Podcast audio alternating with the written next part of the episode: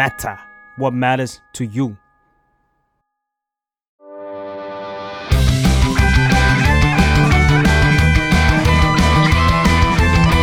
ตั้งตี้พอดแคสต์เรื่องนั้นก็ดี เกมนี้ก็มัน มาเปิดตี้คุยกันซะเลย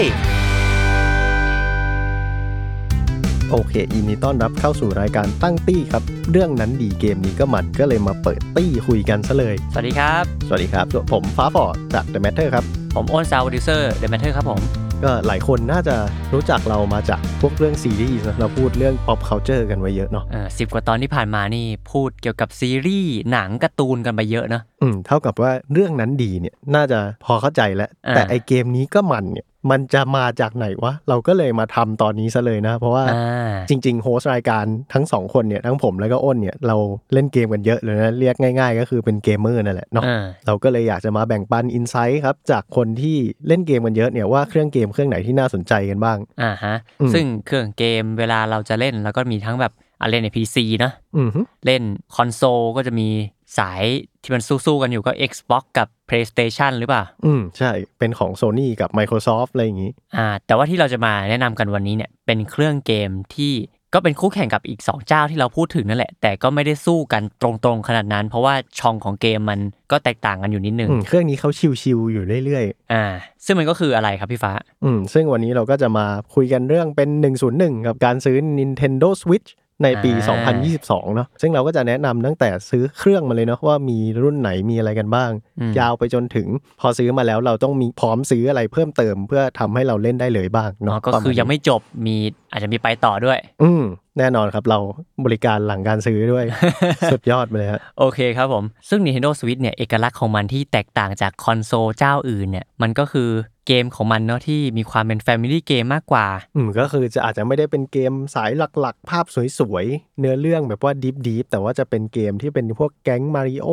แก๊งแบบว่าเกม RPG ญี่ปุ่นอะไรอย่างงี้ซะเยอะเนาะหรือเกมอินดี้ก็ตามที่มาอืมลงเครื่อง Nintendo Switch เนาะ แล้วก็มีการถอดจอยคอนออกมาเล่นกันหลาย ๆ คนได้ มันก็จะมีกลิ่นของเครื่องเก่าๆของเขาอย่าง Nintendo Wii หรือเปล่าเออเรียกได้ว่าทุกบ้านต้องมีอะซึ่งอ่าสิ่งนี้ก็คือเป็นเหมือน the next gen เป็นรุ่นใหม่ของ Nintendo Wii ก็คือทุกบ้านเนี่ยจริง ๆ ก็หลายคนก็จะมี Nintendo Switch ติดบ้านอยู่ ซึ่งเดี๋ยวผมจะมาไล่ให้ฟังก่อนว่า ณเวลานี้เนี่ยสิงหาคมปี 2022 เนี่ยอืมมี Nintendo Switch ให้เลือกซื้อรุ่นไหนบ้าง อืมมันจะมีทั้งรุ่นแบบรุ่นปกติ รุ่นถูก แล้วก็รุ่นท็อป อืมอืมอันนี้จะเป็น3อย่างที่เห็นกันง่ายๆเนาะอ่าแยกง่ายๆ3อย่างอืมเรามาเริ่มที่รุ่นปกติกันดีกว่าพี่ฟ้า Nintendo Switch ครับ วางขายครั้งแรกตอนเดือนมีนาคมปี 2017 ประมาณ 5 ปีครึ่งที่แล้วเนาะอืมตัวนั้นเนี่ยพวกเราอะก็จะเรียกกันเองว่ามันเป็นรุ่นกล่องขาว อืมใช่ ก็คือเป็นล็อตแรกเลย อืมเป็นล็อตแรกที่ผลิตมาเลยเป็นสเปคแบบว่าตั้งแต่ day one อืมแต่หลังจากนั้นนะครับ Nintendo ก็ได้ปล่อยอีกล็อตหนึ่งออกมา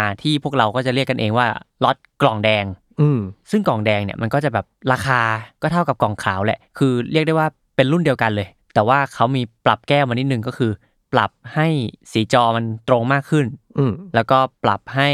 แบตเตอรี่เล่นได้นานขึ้นด้วย อืม ซึ่งก็คืออะไม่ได้เป็นเวอร์ชั่นใหม่ อาจจะเป็นแค่แบบ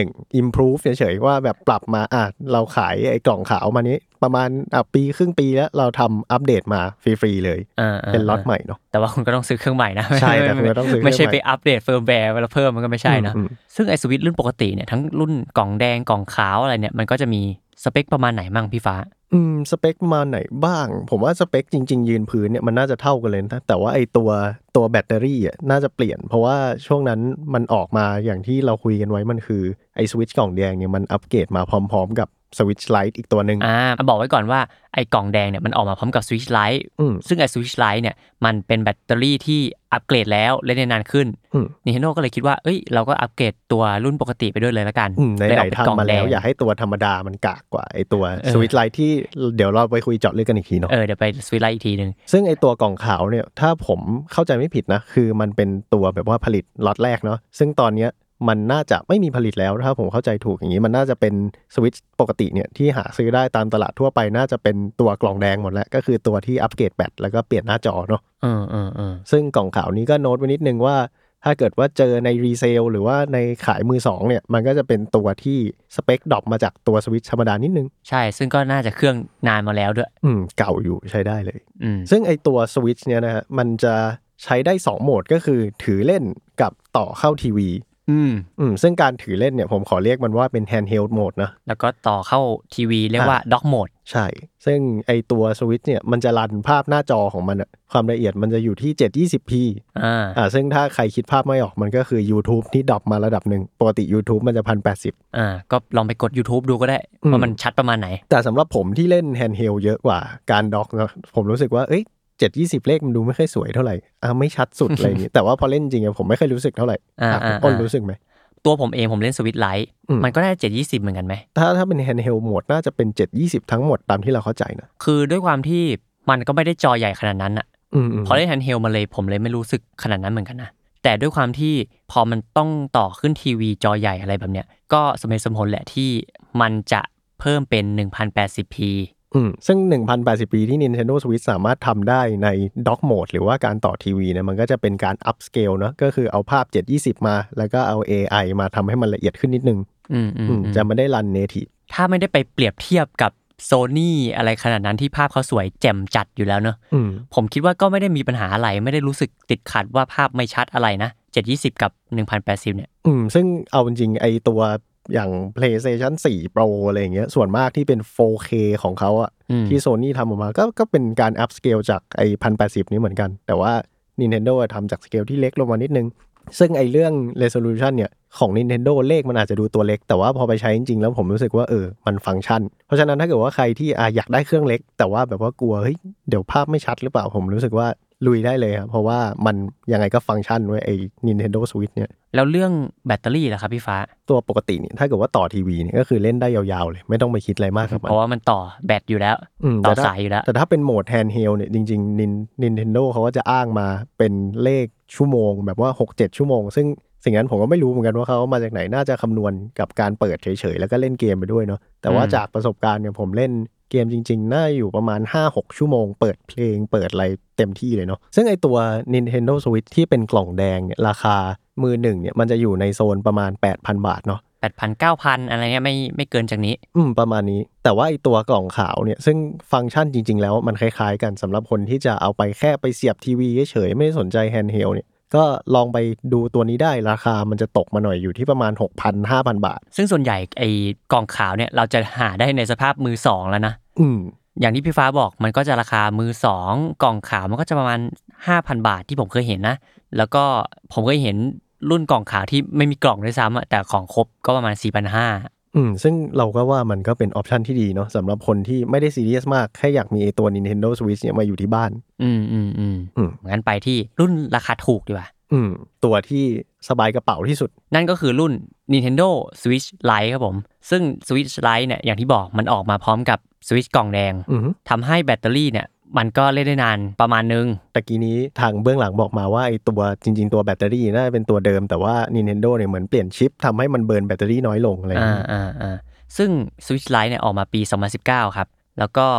Nintendo Switch Lite เนี่ยจะไม่สามารถถอด Joy-Con ออกมาได้เหมือน Switch รุ่นปกติแล้ว อืม ซึ่งสิ่งนี้เป็นแบบ deal breaker เหมือนกันนะ เป็นสิ่งสำคัญเหมือนกัน ใช่ คือผมเองเนี่ยที่บ้านมี Nintendo Switch อยู่แล้วหนึ่งเครื่องอืมซึ่งอันนั้นเป็นของ เหมือนกับว่าเป็นส่วนกลางของบ้านเป็นเล่น Family Game อะไรพวกเนี้ยก็คือเป็นเกมคอนโซลติดทีวีไปอ่าไม่ได้ไปยุ่งอะไรกับมันเนาะใช่ แล้วผมอะอยากมีเครื่องที่เป็นของตัวเองแบบอืมติดตัวเลยเล่นได้บ่อย ๆ คือผมไปเอาของที่บ้านมาเล่นติดตัวมันก็เกรงใจนิดนึงนะอือฮึผมก็เลยซื้ออีกเครื่องหนึ่งเป็น Nintendo Switch Lite มา จะได้ไม่ไปแย่งลูกหลานเขาจะไปตีกอล์ฟอะไรกันหน้าทีวีเออก็เรื่องของเขาไป ซึ่งที่ผมตัดสินใจซื้อมาเนี่ย เพราะว่าผมมองเห็นแล้วว่าผมเป็นคนเล่นเกมแบบ single player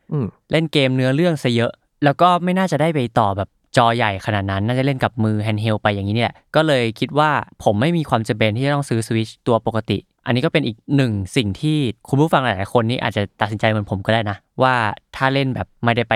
ต่ออันใหญ่หรือว่าเล่นเกมที่ต้องเล่นหลาย ๆ คนขนาดนั้นอะ คุณเล่นคนเดียว คุณเล่นเกมในอเรื่องก็สวิชไลน์อาจจะเหมาะกับคุณ อืมแบบว่าเป็นเครื่องเล่นบนเตียงชิวๆก่อนนอนอะไรอย่างนี้อืมไม่ได้อาจจะไม่ได้ต่อทีวีเล่นเป็นพิธียาวๆสองสามชั่วโมง ซึ่งอ่าสิ่งนี้ก็เป็นอีกสิ่งหนึ่งที่สำคัญคือจริงๆไอตัว Switch Lite เนี่ยมันจะมากับตัวเปล่าๆโล่งๆเลยเนาะก็คือมีแค่ตัวกับที่ชาร์จเลยใช่ซึ่งมันจะไม่ได้มากับไอ้จอยคอนที่มันจะเป็นตัวที่มี อ่าการควบคุมแบบว่าเอาจอยไปสะบัด แล้วตัวในจอก็ฟันดาบอะไรอย่างเงี้ยได้ ใช่ แต่จริง ๆ ถ้าเราอยากให้มันทำได้เนี่ย เราก็สามารถไปซื้อจอยของ Nintendo Switch ตัวปกติเนี่ย มาเสียบกับสิ่งนี้ได้ ไม่เชิงเสียบเรียกว่า pairing ดีกว่า เออ ก็คือเอามาเชื่อมกับไอตัว handheld เนี่ยได้ ใช่ถูกต้อง แต่ gyro ก็ยังมีนะ อืมการหมุนการเอียง อะไรพวกนี้ก็ยังมีอยู่เหมือน ถ้าคุณเล่น Zelda คุณก็สามารถเอียงเล็งยิงธนูก็ได้ อ่า ฟังก์ชันไม่ได้หายไปแค่เราถอดออกมาไม่ได้เนาะ ถูกต้อง ซึ่ง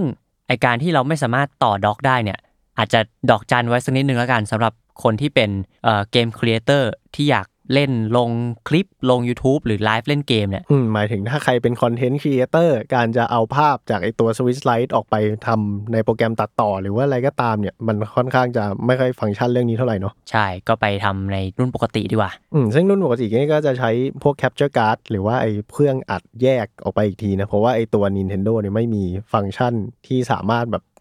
เกมเพลย์ได้ยาวๆ เหมือนแบบพวก PlayStation อะไรเงี้ยมันจะเป็นแค่แบบแคปวิดีโอก่อนหน้านี้ 30 วิอะไรประมาณเนี้ยครับ อืมอะพูดถึงแบตเตอรี่ของ Switch Lite กันดีกว่าอืมใน Official อะเขาเคลมมาว่าน่าจะเล่นได้ประมาณ 3-7 ชั่วโมง ซึ่งเลนส์มันก็กว้างใช้ได้นะอืมสามถึงเจ็ดนี่เยอะมากเลยนะ คุณต่างกันครึ่งวันเลยนะ ผมว่าน่าจะแบบเปิดทิ้งไว้เฉยๆ ก็คือ7ชั่วโมงอืม แล้วก็ต่เล่นเกมเนี่ยสามชั่วโมง น่าจะเป็นอย่างนั้น ซึ่งจากประสบการณ์ของผมอะก็ประมาณนั้นแหละครับ ถ้าเล่นเกมไปเรื่อยทั้งวันเนี่ยก็ประมาณ3ชั่วโมงอะแบตจะหมด อันนี้คือไม่รวมในเคสที่แบบแบตเสื่อมแล้วนะ อันนี้คือในกรณีที่ซื้อมาแล้วก็เล่นแรกอืมอืมอืมๆแบตยังสุขภาพดีอยู่อืมหลังๆ อาจจะบวมนิดนึง อาจจะหมดเร็วนิดนึงหลือสอสามชั่วโมงเออือมแล้วก็ราคาโดยประมาณของ Nintendo Switch Lite อะครับราคาตั้งต้นน่าจะประมาณ7,000 กว่าบาทอืม ประมาณนี้แต่ว่าเอ่อถ้าไปดูส่วนใหญ่มันก็น่าจะจัดโปรโมชั่นลดราคาอยู่แล้วครับ ถ้าหาจังหวัดดีๆนะ Nintendo Switch Lite ก็อาจจะตกประมาณ 5,000 หรือว่ามือ 2 ก็อาจจะแบบลงมาประมาณ 4,000อืมก็แล้วแต่ว่าคุณจะไปเจอในโปรโมชั่นดีแค่ไหน เออ ราคา น่ารักเลยแหละ จริงๆ ผมว่าสิ่งนี้จริง ๆ ซื้อไว้เป็นของขวัญให้ก็ฟังก์ชันอยู่นะอ่าแล้วก็แบบสำหรับคนงบไม่เยอะก็ได้อืมและอยากเล่นเกมก็อันนี้ก็อาจจะตอบโจทย์ แล้วก็ อาแถมแถมๆนิดหนึ่งคือสีของ Nintendo Switch Lite เนี่ยมันจะมีทั้งหมด 5 สีหลัก ก็มีสีเขียวน้ำทะเล สีเหลือง สีเทา สีเขาเรียกว่าสีปะการัง coral มันจะออกชมพูชมพูนิดนึงแล้วก็อืมสีน้ำเงิน แล้วก็จะมี 2 Special Edition ก็ ผมอะเล่นตัว Special Edition ก็คือตัวของ Pokémon Sword and Shield ข้างหลังก็จะเป็น Zacian กับ Zamazenta ก็คือเทพประจำภาคของเขาอะอ๋เนาะอก็คือเป็นเครื่อง rare เก็บนิดนึง อาจจะไม่ได้หาได้ง่ายอ่าแล้วก็จะมีอีกอันนึงเป็นโปเกมอนเหมือนกัน เป็น Dialga กับ Palkia ที่เป็นเอ่อโปเกมอนภาค Brilliant Diamond Shining Pearl อืมก็จะเป็นพิเศษอีกเหมือนกัน ก็จะมีทั้งหมด 7 แบบนี่แหละอืม ซึ่งอย่างที่อ้นบอกก็คือสีของ Nintendo Switch เนี่ยมันจะน่ารักน่ารักหน่อยอ่าเป็นสีชมพูน้ำเงินอะไรแบบว่าใสอ่าซึ่งเราย้อนกลับไปแถมอีกนิดนึงดีกว่าว่าตัว Nintendo Switch เนี่ยอีกสีสันหนึ่งก็ได้ของมันเองอะคือมันเปลี่ยนสี Joy-Con ได้ๆอ่าใช่ อย่างรุ่นปกติเนี่ยมันก็อาจจะมีหลาย ๆ edition ออกมา อย่างสป a าตูนก็จะมีสี อะไรนะ สีชมพูสีเขียวของเขาใช่เป็นเป็นชมพูกับเขียวนีออนนะซึ่งตัวธรรมดามันก็จะเป็นน้ำเงินแดงสองอันที่เราเห็นกันบ่อยๆ แล้วก็อ่ามัมันจะมี edition ที่เป็นดำล้วนอะไรอย่างเงี้ยอืมซึ่งจริงในไอ้ Nintendo Official เองเนี่ยก็มีจอยหลายสีให้เราเลือกเออก็ขยันออกมาป้ายยาเราอืมอะแล้วก็เสริมรุ่นปกตินิดนึงเรื่องลวดลายนะอืมมันจะมีรุ่นพิเศษอีกอันหนึ่งที่อันนี้แฟนผมก็ซื้อมาเป็นรุ่น Nintendo Switch Animal Crossing New Horizon ก็คือออกมาพร้อมกับเกมนั่นแหละอืมจะเป็นจอยคอนที่เป็นสีเขียวน้ำทะเลกับสีฟ้าอะไรประมาณนี้อืเนาะมแล้วก็ตัว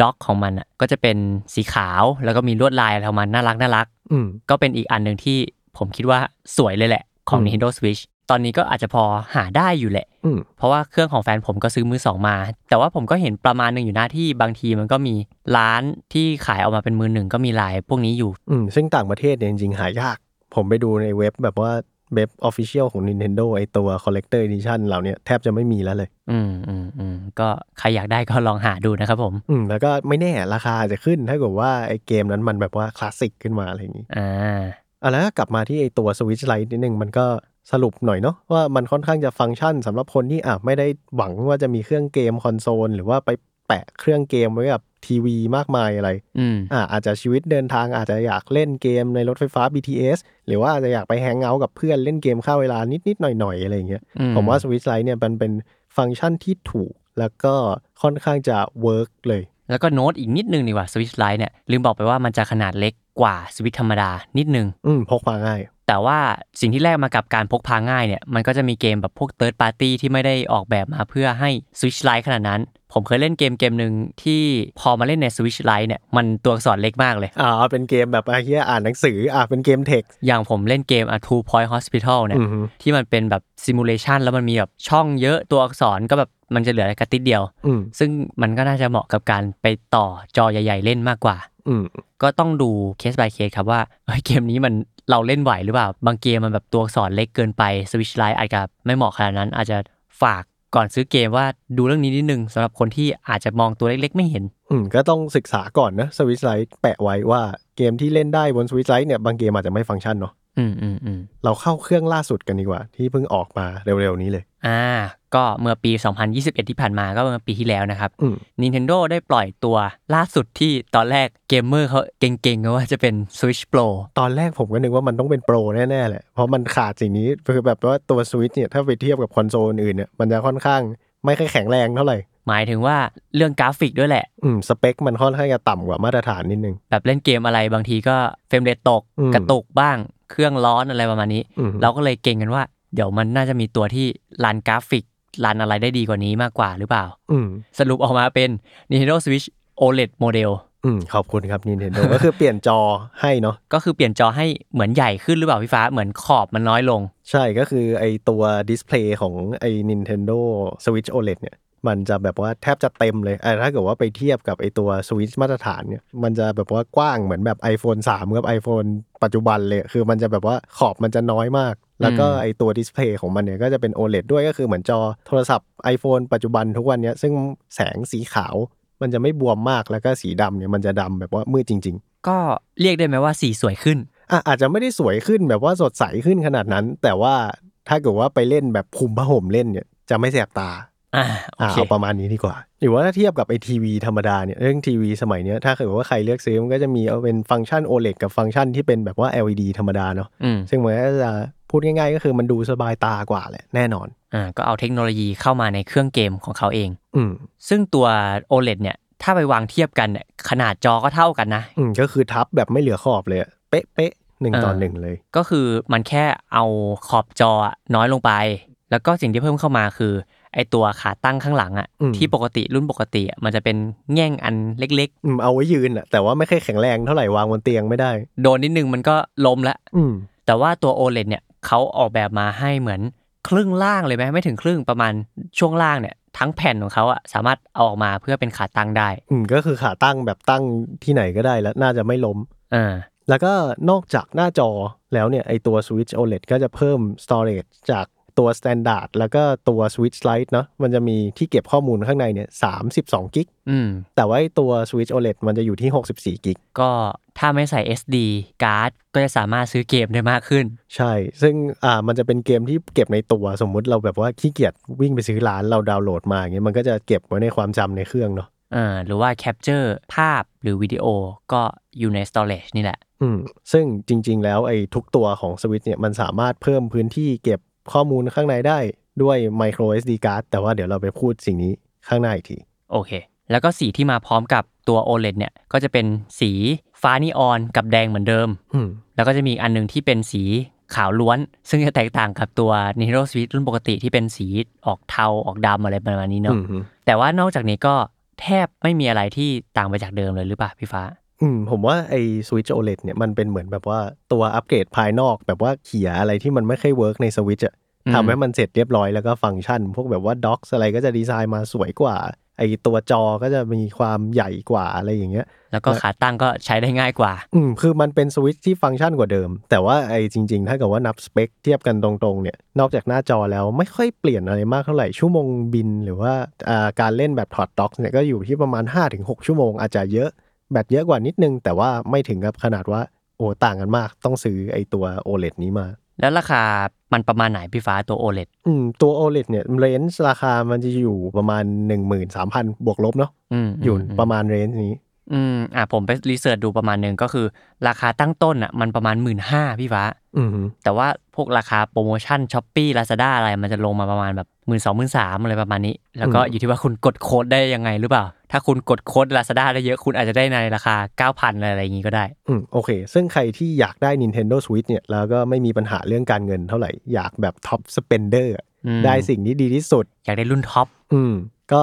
ยิง OLED มาได้เลย แล้วก็ผมว่ามันตั้งในบ้านสวยค่อนข้างจะดีไซน์สวย อืมดีไซน์ภายนอกมัน แบบว่าเทียบชั้นกับ PlayStation 5 ได้นิดนึง คือมันจะเป็นแบบเครื่องขาวๆอะไรเงี้ยมันก็จะไม่ดูแบบน่ารักน่ารัก Nintendo มันก็ไปแนวคลีนได้เหมือนกันอ่าสำหรับคนที่อยากได้แกดเจิตแต่งบ้านอยู่กับทีวีจอแบนอะไรอย่างเงี้ยผมว่าอันนี้ก็ค่อนข้างจะฟังก์ชันเนาะกับ Switch OLED เออวางคู่กับ PS5 ก็สวยอยู่ อืม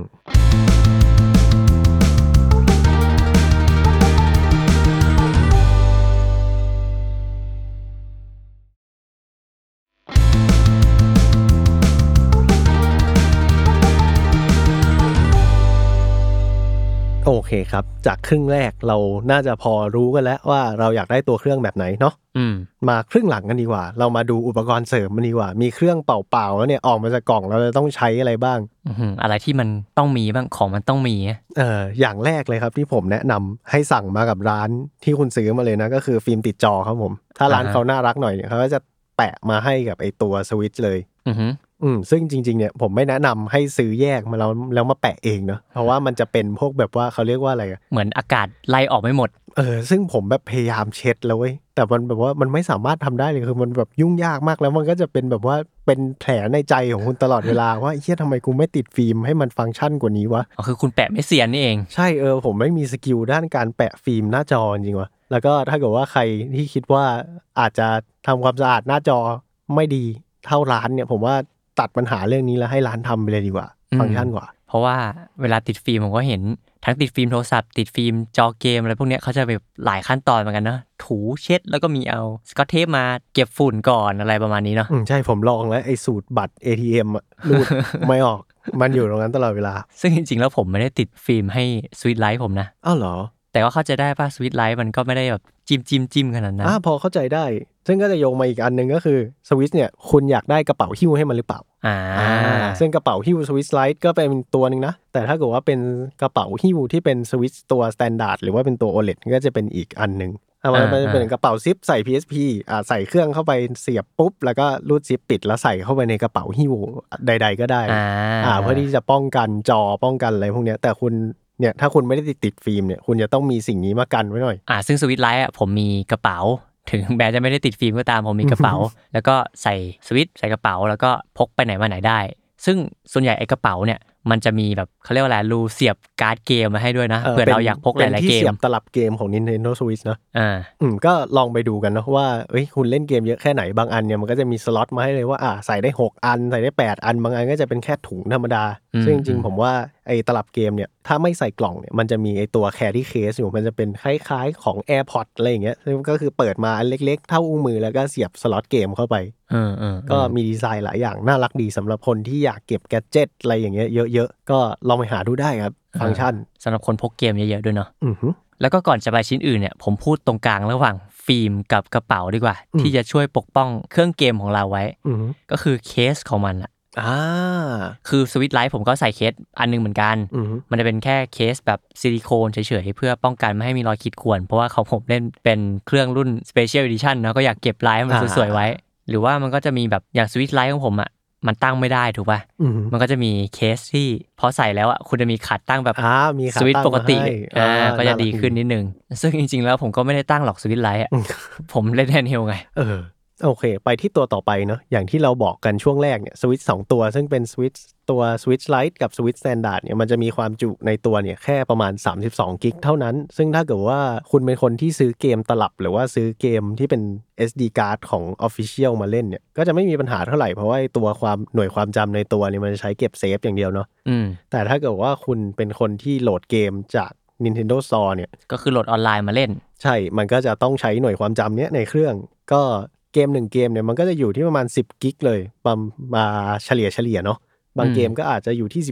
15 20 บางเกมก็อาจจะอยู่ที่ 5 ซึ่งผมขอยกตัวอย่างเป็น Zelda Breath of the Wild แล้วกัน ก็คือไอ้ Zelda ภาคล่าสุดเนี่ยอืมคุณต้องมีหน่วยความจำประมาณ 13 กิกถึงจะลงเกมนี้ได้อืมซึ่งก็คือเป็น 13 กิกบวกบวกๆเนาะซึ่งก็บวกใช้ได้เลย เพราะว่ามันก็มี DLC ประมาณหนึ่งเหมือนกัน อืม เรียกได้ว่ากว้างขวางก็ถ้าเกิดว่าใครที่ไม่อยากจะเล่น ตลับเกมของ Nintendo เนี่ยไม่อยากซื้ออยากจะโหลดอย่างเดียวก็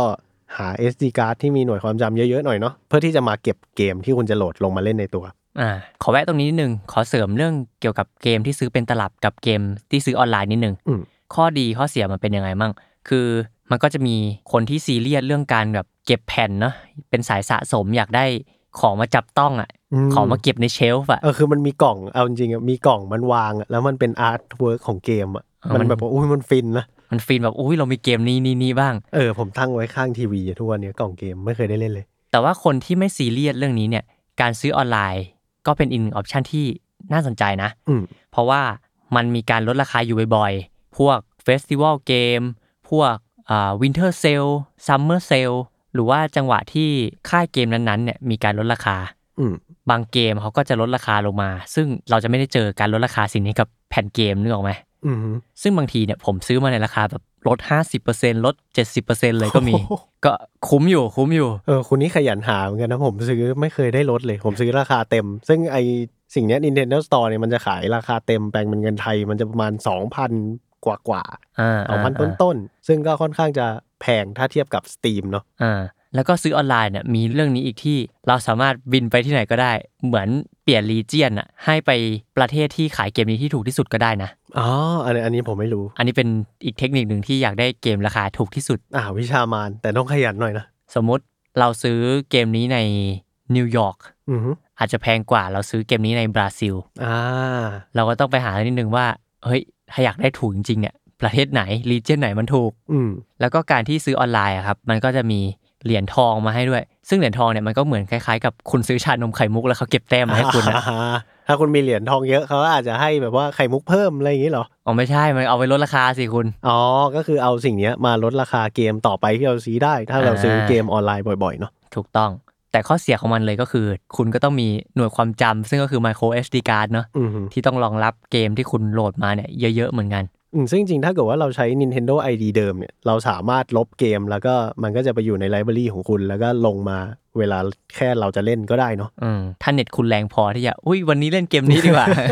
ก็อาจจะไม่ใช่ขนาดนั้น แต่แบบเล่นเสร็จแล้ว ถ้าเกิดว่าเราซื้อออนไลน์มาเนี่ย มันก็ไม่ได้หายไปไหนก็ยังอยู่กับคุณ อ่า ถูกต้องอืมแล้วก็ไปฝั่ง physical บ้างดีกว่าอือฮึ สำหรับ physical เนี่ยหรือว่าการซื้อเกมที่มันเป็นกล่องเป็นตลับอ่าจริงๆ ผมเรียกว่าตลับจริงๆมันเป็น SD card ใบใหญ่ๆเนาะของ Nintendo เองเนี่ยข้อเสียอย่างแรกเลยที่แน่ ๆ ก็คืออ่ามันหายได้มันพังได้อ่าเราต้องการ physical copy หรือว่าเราต้องการไอ้การ์ดเนี้ยเสียบเข้าไปในเครื่องถึงจะเล่นได้ ถูกต้อง ซึ่งแน่นอนว่าพอเรามี physical copy เนี่ยเราสามารถเอาไปซื้อขายหรือว่าแลกเปลี่ยนกับคนอื่นๆได้เนาะเออ พอมีเรื่องเนี้ยผมจะเสริมอีกนิดนึงว่า ข้อเสียของออนไลน์อย่างหนึ่งก็คือ คุณสามารถเล่นได้แค่ account คุณเท่านั้นน่ะอืมใช่ คุณไม่สามารถแชร์กับเพื่อนเล่นได้อะแล้ววันใดวันหนึ่งมันลด หรือว่าราคามันขึ้นขึ้นมา คุณก็ทำอะไรไม่ได้อยู่ดี เพราะว่ามันซิงแอดเขาคุณไปแล้วอะเออถูกต้อง ซึ่งก็แตกต่างกับที่เป็นตลับเนอะอืมเราแชร์เล่นกับเพื่อนได้ สมมติเพื่อนในกลุ่ม3-4คนเนี่ยอืมเวียนกันเล่นเกมเดียวได้เลย ไม่มีปัญหาเลยเออถ้าไม่รีบก็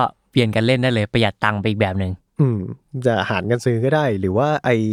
สิ่งที่ผมบอกว่าราคาเกมของ Nintendo เนี่ยมันค่อนข้างจะแพงนะมันน่าจะมันเริ่มต้นอยู่ที่ประมาณ 2,000 กว่าบาท แต่ถ้าเกิดว่าคุณเข้ากลุ่มที่เขาซื้อขายแลกเปลี่ยนไอตัวตลับเกมกันเนี่ยก็ทำให้ราคาเกม เริ่มต้นเนี่ยมันเบาลงอาจจะอยู่ที่ประมาณ 1,000 กว่ากว่าเออเพราะว่ามันก็จะมีคนที่เขาไม่อยากเก็บเขาเล่นจบเขาก็ขายต่ออะไรประมาณนี้เนาะอืมแล้วก็ไปซื้อมือสองอะไรประมาณนี้ได้ ซึ่งเอาจริงมันก็อย่างที่บอกข้อเสียมันคือเสียได้อืมพังได้ หายได้ด้วย หายได้ด้วย ซึ่งแปลว่าถ้าคุณซื้อมือสองมาเนี่ย ก็ต้องรับสภาพที่เขาเล่นมาแล้วด้วยนะอืมหมายถึงรับสภาพตลับของเขาว่ามัน damage มาแค่ไหนอืมแต่ก็ใช่อันนั้นก็ใช่อยู่เรื่องการซื้อขายแล้วแหละว่าคุณจะเช็คของยังไง ก็อืมประมาณนี้เนาะสำหรับเกมออนไลน์ กับเกม physical แบบตลับ อืม ก็ลองไปดูเนาะว่าคุณเข้ากับสิ่งไหนมากกว่ากัน มันก็มีข้อดีข้อเสียไม่เหมือนกันเนาะอืมอะซึ่งเราพูดถึงการดาวน์โหลดเกมมาแล้ว สิ่งที่ขาดไม่ได้เลยก็คือ Nintendo ออนไลน์เนาะเรียกว่า Nintendo Switch ออนไลน์ครับผม อืม ซึ่งมันก็คือถ้าเกมไหนเนี่ยมีการเล่นออนไลน์ อย่างผมเล่นโปเกมอนเนี่ยอือฮึถ้าคุณอยาก battle กับเพื่อนเนี่ยคุณก็ต้องมี Nintendo Switch ออนไลน์อืมซึ่งข้อเสียเนี้ยที่ผมต้องบอกไว้ก่อนเลยก็คือ สิ่งเนี้ยไม่ใช่ทางเลือก ถ้าคุณต้องการที่จะเล่นเกมจะใน Nintendo Switch เนี่ยออนไลน์เนี่ยไม่ว่าคุณจะอยู่ที่ไหนก็ตาม Wi-Fi หรือจะไปอยู่ข้างๆกันเลยเนี่ยอืมคุณจะต้องมี Nintendo Switch ออนไลน์ไม่งั้นคุณจะไม่สามารถใช้ระบบออนไลน์กับคนอื่นได้เลยเนาะอืมซึ่งมันก็มีหลายราคาเหมือนกัน Nintendo Switch Online อื มซึ่งผมขอบอกไว้เลยว่าไอ้แพ็กเกจที่มันจะเป็นของคนเดียวเนี่ย ที่มันจะเป็น1เดือน1ปีอะไรอย่างเงี้ยอ่าไม่ค่อยจะคุ้มเท่าไหร่เพราะว่ามันมีอีกออปชันหนึ่งก็คือเป็นแบบแพ็ค Family อืมเราพูดราคาของ Individual ดีกว่า หรือว่าคนเดียวก่อนว่า ปีนึงเนี่ยมันอยู่ที่ 20 ดอลอืมซึ่ง 20 ดอลเนี่ยมันอยู่ที่ประมาณ 700 กว่าบาทอืมแต่ว่าถ้าเราซื้อแบบแพ็ค Family เนี่ยเราสามารถไปจับคู่เขาเรียกว่าอะไรไปตั้งสมาชิกกับเพื่อนได้ ไปเป็นตั้งตี้กับคนอื่นอ่าได้อ่าไปตั้งตี้กับคนอื่นได้ 8 คนอืมรวมกลุ่มกัน 8 คนเพื่อหาร Family Pack Nintendo Switch Online ได้ในราคา 35 ดอลลาร์สหรัฐอืมหรือถ้าตีเป็นเงินไทยก็ประมาณพันสองพันสามอะไรประมาณนี้ครับอืมซึ่งตกรายคน 8 คนเนี่ย 35 ดอลก็จะตกประมาณคนละ 150 160 บาทประมาณนี้ฮะอืมซึ่งถือผมบอกเลยว่าคุ้มกว่าเยอะเนาะแล้วก็คุ้มมากไอการหา Family Pack เนี่ยจริงๆ ไม่ได้ยากอย่างที่คิด เราสามารถแบบว่าเข้าไปในกลุ่ม Facebook เขาก็จะมีตี้ที่เขาเปิดอยู่แล้วแบบว่าอ่าหาคนเติมขอเข้าหน่อยครับ อะไรอย่างนี้ได้ กลุ่มแบบกลุ่มซื้อขายก็ได้อืมหรือว่ากลุ่มเกมที่คุณเล่นก็ได้ สมมติผมเล่น Animal Crossing อะไรเงี้ยอืมคุณก็ไปพิมพ์ในกลุ่มก็ได้ หาตี้ Family Nintendo Switch Online ครับอย่างเงี้ยอืมหรือว่าคุณก็ไปหาในนี้ก็ได้นะแฮชแท็กทวิตเตอร์ว่าหาบ้าน NSO อ่าอันนี้อันนี้ผมไม่เคยรู้มาก่อนเพราะว่าผมไม่ได้เล่น Twitter อ่า ซึ่งก็เป็นอีก option หนึ่งที่ผมก็ทำมาแล้ว เจอบ้านด้วยอืมใช้ได้ใช้ได้ โอเค ถือว่าเป็น option ที่ work แน่นอนร้อยเปอร์เซ็นต์นะฮะซึ่งนอกจากที่มันจะเล่นออนไลน์ได้แล้วเนี่ย Nintendo Switch Online เนี่ยมันจะเหมือนมีเกมเพิ่มขึ้นมาให้เล่นด้วยเนาะอ่าใช่เป็นพวกแก๊งเกมเช่า ซึ่งมันก็จะเป็นเกมคลาสสิกของ Nintendo ที่จะเป็นเกมของเครื่อง NES ก็จะมีพวกแบบว่าพวกเคอร์บี้ต่างๆ พวกเซลดาอืม แล้วก็มี Save Data Cloud ด้วยอืมคุณสามารถ Save Data ไว้บนคลาวด์ได้ อะตัดปัญหา 32 64 micro SD ใดๆ ไปเลย อ่า สบายเลย แล้วล่าสุดครับเขามี expansion pack อืมซึ่งมันก็บวกราคาเพิ่มขึ้นไปอีกแหละ อันนี้รายละเอียดอาจจะไปหากันอีกทีก็ได้ แต่ว่าที่ผมพูดขึ้นมาเนี่ย เพราะว่าผมก็แชร์ expansion pack กับตีผมเหมือนกันอืมเพราะว่าผมเล่น Animal Crossing เนาะมันก็จะมีคล้ายๆ DLC ที่ต้องซื้อ expansion pack ถึงจะเล่นได้อืมราคาก็ตกอยู่ที่ประมาณ 80 ดอลต่อ1ปีต่อ1ครอบครัว ซึ่งมันก็จะแพงขึ้นเท่าตัวหนึงเลยเนาะประมาณตกคนละ 360 อะไรประมาณนี้ฮะ แล้วก็ไอ้ที่อ้นบอกมาว่ามันเป็นไอ้ Nintendo Switch Online ที่มันเป็น expansion เนี่ย มันก็จะมีเกมเช่าเพิ่ม ก็คือเป็นเกมของระบบ N64 กับ Sega Genesis เข้ามาด้วย ซึ่งมันจะใหม่ขึ้นมากว่าไอ้พวกแก๊ง NES นิดนึง มันจะเป็นเกม 3 มิติช่วงแรก ๆ แหละ ถ้าใครสนใจก็ลองไปเช็คแคตตาล็อกกันได้ มันจะไม่ได้มีทั้งหมดเนอะมันจะมีแค่ที่ Nintendo approve มาเท่านั้น อืม แล้วก็จะมีเหมือน DLC ของ Splatoon 2 แล้วก็ Mario Kart 8 ด้วยอืม ซึ่งก็แต่ละคนก็ดูดีๆแล้วกันว่า expansion pack เนี่ยมันตรงสเปคคุณหรือเปล่า คุณอืมอยากเล่นเกมในนั้นหรือเปล่าอ่า คุณได้สิทธิประโยชน์อะไรในนั้น คุ้มค่าหรือเปล่า หรือคุณไม่ได้เล่นในนั้นก็ไม่จำเป็นต้องไปบวกก็ได้เนาะอืมลองไปศึกษาเกมที่อยากเล่นดูเนาะว่ามันมีอะไรที่ได้จากไอ้ตัว expansion นี้บ้าง อ่าแล้วก็อีกอย่างหนึ่งครับทิ้งท้ายแล้วกันเป็นอืมแบบกิมมิคเล็กๆของ Nintendo ที่เขามีมานานแล้วเนาะอืมก็คือ Amiibo อืมเป็นตุ๊กตา น่ารักน่ารักตัวประมาณเท่าฝ่ามือเนี่ยอ่าแล้วก็บางเกมเนี่ยสามารถสแกนอะไรของเขาเนี่ยเข้าไปเอาไอเทมในเกมเพิ่มได้ หรือว่าเป็นตัวละครเพิ่มในเกมได้ด้วย อืมก็คือแทนที่จะขาย DLC หรือว่าดาวน์โหลดตัวภาคเสริมของเกมเนี่ยเป็นออนไลน์อย่างเดียวก็มีหรือว่าไปซื้อร์แผ่นมาด้วย อืมก็เป็นตุ๊กตาไปเลย สแกนเข้าไปแล้วมันก็จะไปอยู่ในเกมของคุณ แล้วก็อาจจะมีในรูปแบบของการ์ดด้วยนะ แบบ Animal Crossing New Horizon เนี่ยอืมมันก็จะมาในรูปแบบของการ์ดที่เป็นอ่าแบบ Villager อะอันนี้ผมไม่รู้ อันนี้ผมไม่รู้ ก็อย่างที่ใน Animal Crossing เนี่ยเขาจะมีแบบเพื่อนบ้านเนอะหลาย ๆ ตัวมีน้องหมาน้องแมว น้องแรดอืมน้องนก น้องไก่อะไรพวกเนี้ยมันก็จะมีหลาย ๆ แบบที่คุณอะอยากได้ แต่คุณสุ่มเจอเองแบบในเกมไม่ได้อือฮึมันก็จะมี Amiibo Card เนี่ยให้คุณไปซื้อ แล้วคุณสามารถสแกนเอาน้องคนเนี้ยเข้ามาอยู่ในเกาะเราได้ด้วยหรือเอามาเที่ยวในเกาะเราได้ประมาณเนี้ยฮะแอบเทปทูนิดนึงนะอ่าเทปทูนิดหนึ่งอ่าซึ่ง Amiibo ของ Animal Crossing เนี่ยผมเห็นราคามันมีพุ่งด้วยนะ คือบางอันที่แบบว่าช่วงไหนที่ตัวไหนมัน popular ขึ้นมาโอ้โหราคาขึ้นแบบใช้ได้เลยเออมันจะมีเขาจัด tier กันอยู่ว่า ตัวนี้แบบคนสนใจเยอะ ตัวนี้น่ารักหากันเยอะมาก อืมแต่ผมจะขิงนิดนึงว่าตัวที่แพงๆอย่างน้องมาเชลเนี่ยเขาเดินมาที่แคมป์ผมเองอ่าไม่ไม่ต้องไปเทปทูอะไรเลยเลยโอเค ก็ประมาณนี้เนาะกับ Amiibo อืมก่อนจะจบกันเนี่ย ผมมาพูดถึงจุดเล็กๆ ที่อยากเตือนคนก่อนซื้อ Nintendo Switch ดีกว่าออืม เพราะว่ามันจะมีปัญหาเล็ก ๆ น้อยๆที่เราอาจจะเจอกัน เรามาเริ่มกันที่อันแรกเลย คิดว่าบางคนน่าจะเจอกันแล้วอืมก็คือจอยมันเดินเองอืมอันนี้เป็นปัญหาใหญ่มากของ Nintendo Switch เนอะใช่ อย่างผมเนี่ย ผมมี 2 เครื่องที่บ้านเนาะอย่างที่บอกตัวแรกของผมเนี่ยมันเดินเองไปเรียบร้อยละอืมผมเล่นโปเกมอนเนี่ยผมต้องเดินสู้กับจอยของมันเองอะผมเดินไปข้างหน้าได้สองก้าวมันพาผมเลี้ยวซ้ายอีกหนึ่งก้าวอะไรเงี้ยอืมซึ่งไม่แน่ใจว่าตอนนี้เขา แก้ไขให้ดีขึ้นแค่ไหนแล้ว แต่ว่าก็มาร์กไว้ก่อนแล้วกันว่ามันเคยมีปัญหานี้อยู่กับจอยคอนเดินเองเนาะเออก็เป็นปัญหาที่พบบ่อยของ Nintendo Switch เนอะก็อาจจะเจอกันได้ให้ระวังกันไว้นิดนึง ซึ่งพอมันเป็นสิ่งเนี้ยมันก็จะไปแย่ตรงไหนพี่ฟ้ามันจะไปแย่ตรง Nintendo Switch Lite อืมที่คุณเปลี่ยนจอยไม่ได้ อ่า มาเป็นแพ็คคู่เลย ถ้าคุณจะซ่อมคุณส่งไปทั้งเครื่องเลย อืมไม่ได้เปลี่ยนง่ายๆเหมือน Nintendo Switch ธรรมดาเนาะอ่าเรียบร้อยอีกหนึ่งโน้ตกับ Switch Lite เนาะแล้วก็ อีกอย่างคือในไทยเนี่ยเราไม่ได้มีตัวแทนจำหน่ายตรงๆเนาะอืมจะก็มีคือเป็นไม่มี Nintendo ไทย ก็คือตัวแทนจำหน่ายของเราเนี่ยก็จะเป็นแบบ Maxsoft อืมฮึที่จะเป็นเหมือนของ Southeast Asia มากกว่าอืมก็คือการส่งซ่อมเครื่อง หรือว่าการส่งซ่อมอ c เซสซอรีต่างๆ ที่เป็นของ Nintendo โดยตรงเนี่ยก็จะยากช้าแล้วก็แพง อืมถูกต้อง แล้วก็อย่างที่ผมบอกครับว่า